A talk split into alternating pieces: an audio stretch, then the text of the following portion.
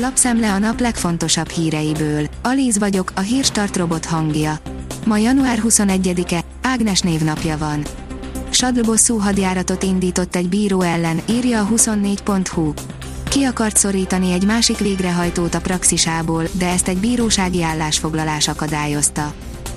Összehangolt támadást indított a Propaganda média Hadházy Ákos ellen egy kétezer-ötös gyerekbántalmazási ügy miatt, írja a négy négy négy pont hu. Egy e célra létrehozott blogon megjelent egy azóta leszedett poszt, egy fideszes milliárdos lapja csütörtökön belebotlott, pénteken a teljes kormánymédia erről ír. Hadházy tavaly szeptemberben előre felvett egy videót az ügyről, mert megtudta, hogy az előválasztás közben valaki ezzel a sztorival házal a sajtónál. A vé gé pont hu szerint Oroszország szerint a nátónak Romániát és Bulgáriát is el kéne hagynia. Sőt, a katonai szövetségnek Moszkva szerint az ezerkilencszázkilencvenhetes határok mögé kellene visszavonulnia. Ez a magyar csatlakozás előtti időpont.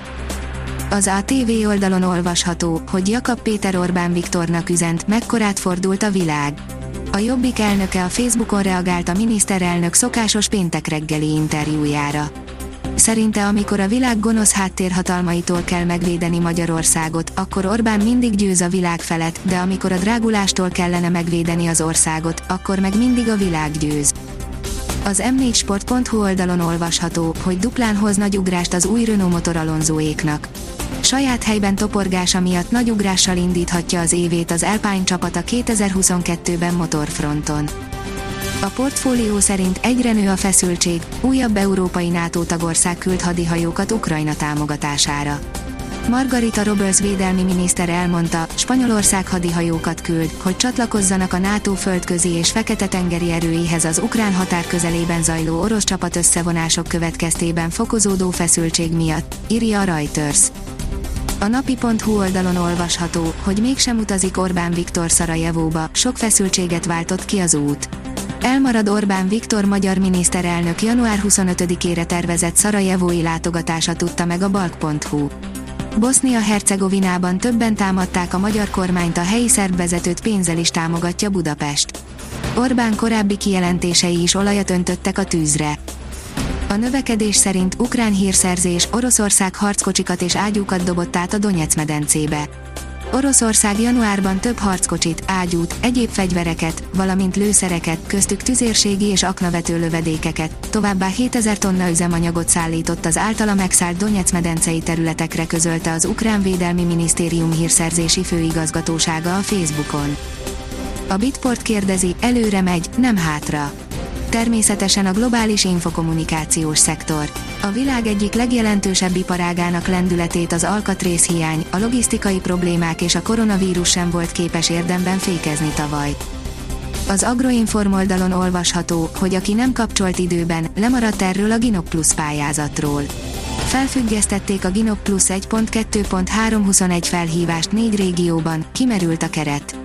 A többi régióban hamarosan indul. A Vezes írja, gond lehet a kecskeméti Mercedesekkel. Banális gyártási hiba okozhat váratlan, igen veszélyes meghibásodást a Mercedes-Benz cé el á és á osztályos típusainál.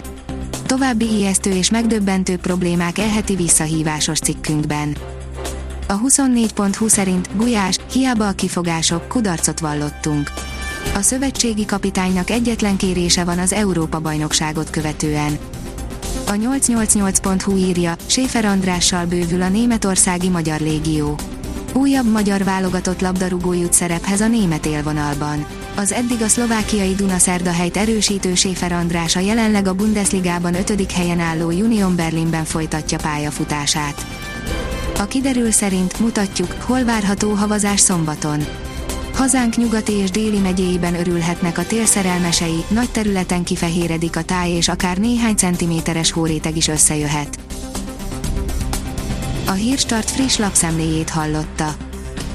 Ha még több hírt szeretne hallani, kérjük, látogassa meg a podcast pont hírstart pont hu oldalunkat, vagy keressen minket a Spotify csatornánkon.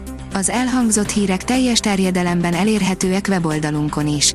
Ha weboldalunkon hallgat minket, az egyel korábbi adás lejátszása automatikusan elindul. Beállíthatja, hogy az összes korábbi adás vagy csak az aktuális tematika hírei következzenek. Köszönjük, hogy minket hallgatott!